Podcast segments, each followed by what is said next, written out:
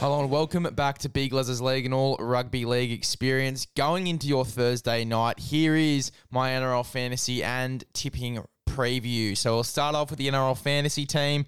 This week I got a bit of an interesting one. Obviously, wasn't expecting Payne Haas to be out, but you know that brawl happened. He has been suspended for two weeks. I had to trade him out of the side. It was hard to let him go, but at the end of the day, I had to trade him out of the side. So I've traded Payne Haas for Isaah Yeo. I think that's a good little trade there. They both get through heaps of work for their clubs, so I thought that that would be a decent trade. I've also traded out Herbie Farnworth. Yes, he puts in some good efforts, but he doesn't get enough points for me. I've traded him out for Valentine Holmes. I feel like Valentine Holmes gets through a little bit more work, and his side's really on the go forward at the moment with Scott Drinkwater at fullback. That Cowboys side is really starting to lift. So I've got Valentine Holmes in my side. So my team is the following. I have Stephen Crichton at fullback, Nicho Hynes and Xavier Coates also in the back line there. I've got Valentine Holmes and Taylan May in the centres.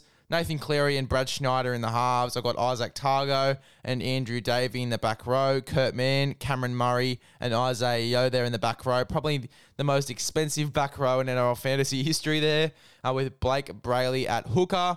And then on the bench, I've got Josh King, Matt Moylan, David Moale, Brad Parker in the reserves. I've got Will Smith, Xavier Savage, who's also been brought into the side this week.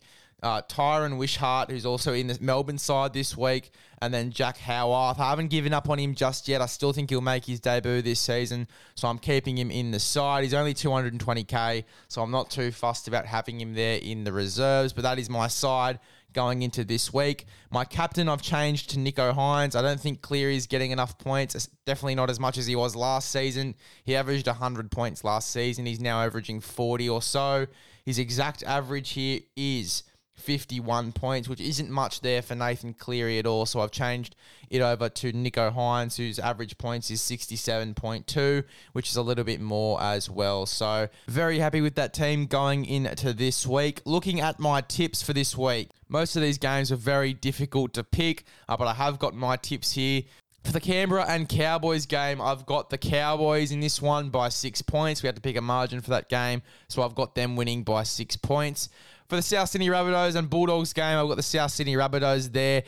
ESPN has done them a bit dirty here. They've got them 96% to win this one. So, done the Bulldogs a bit dirty there at 4%. Uh, but I have got the South Sydney Rabbitohs winning that one. I've also got the Penrith Panthers winning against the Brisbane Broncos there. Wasn't really a hard one for me. Uh, Manly over the Titans as well on Saturday night.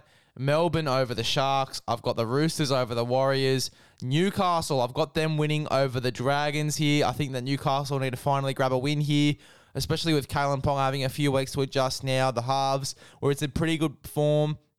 I think they can definitely come out and win this one uh, for sure. And then the last game, the good Monday game, I've got the Parramatta Eels winning over the West Tigers. There you go, guys. That is my NRL fantasy and tipping preview for this round, round six. Thank you for choosing Big Les's League and all rugby league experience. Recommend this podcast to a friend, and I'll see you guys in the next one.